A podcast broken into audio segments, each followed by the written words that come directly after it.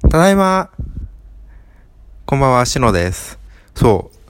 う。なんか、自分の名前を全然名乗ってなかったなと思ってですね、今日久しぶりに名乗りました。えー、しのです。よろしくお願いします。えー、今日ですね、夕食にですね、ホイコーロー定食を食べたんですよ。あの、インドの日本食屋でホイコーロー定食を食べたっていう、なんか、もういろいろごっちゃ混ぜっていうか、もうぐちゃぐちゃな感じの、えー、言葉にするとぐちゃぐちゃな感じなんですけど、まあでも、あの、インドで初めてホイコーロー定食食べてですね、いやー、美味しかったですね。なんか、懐かしいというか、久しぶりというか、そんな感じがしました。えっと、今日も、最近気になってるニュースについて話したいと思うんですけど、今日は、えー最近アメリカのトランプ大統領が NATO を抜けたいって言い出してるらしいっていうニュースがちょっと気になってるので、それについて話したいと思います。そう。あの、トランプ大統領が NATO 北大西洋条約機構ですかね。を抜けたいんだみたいなのを陰で言ってる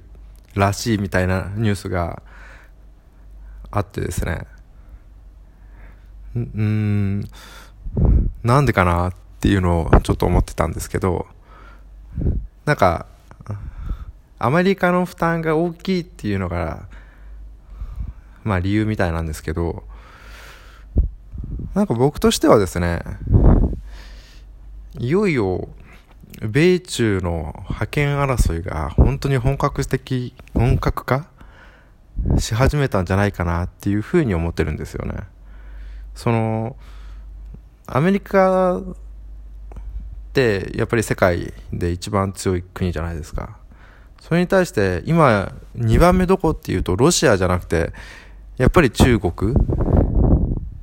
になりますよね。その、成長性とか、国民の数とか、いろいろ考えると。で、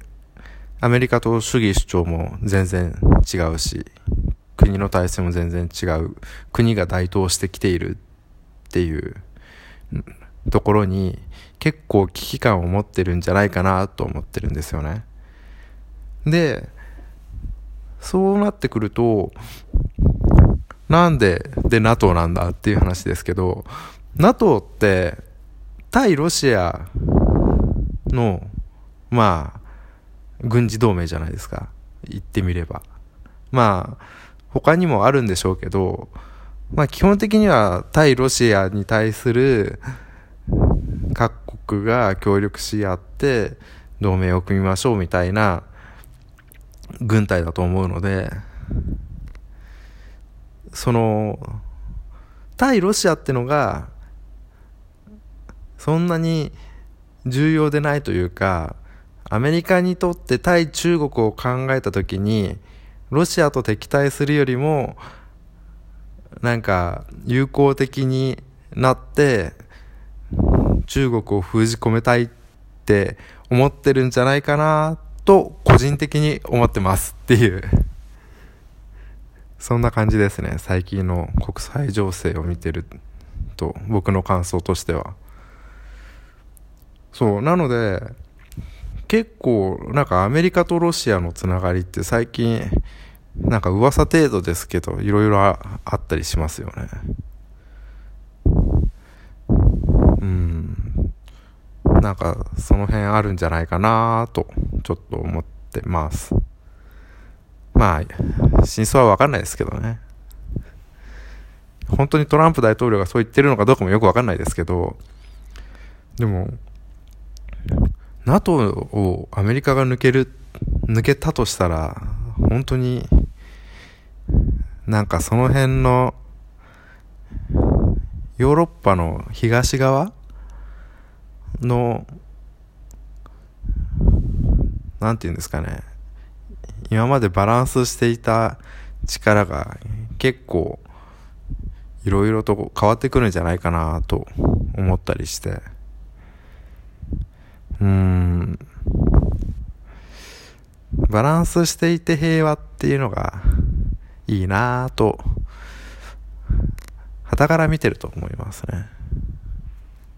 まあただね、確かに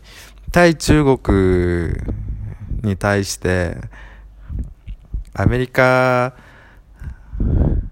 も警戒してるし、あんまりその辺を考え出すと、そうな、なんか、バランスバランスって、みんながみんな思ってるわけじゃない中、難しいのかなっていうふうにも思ってます。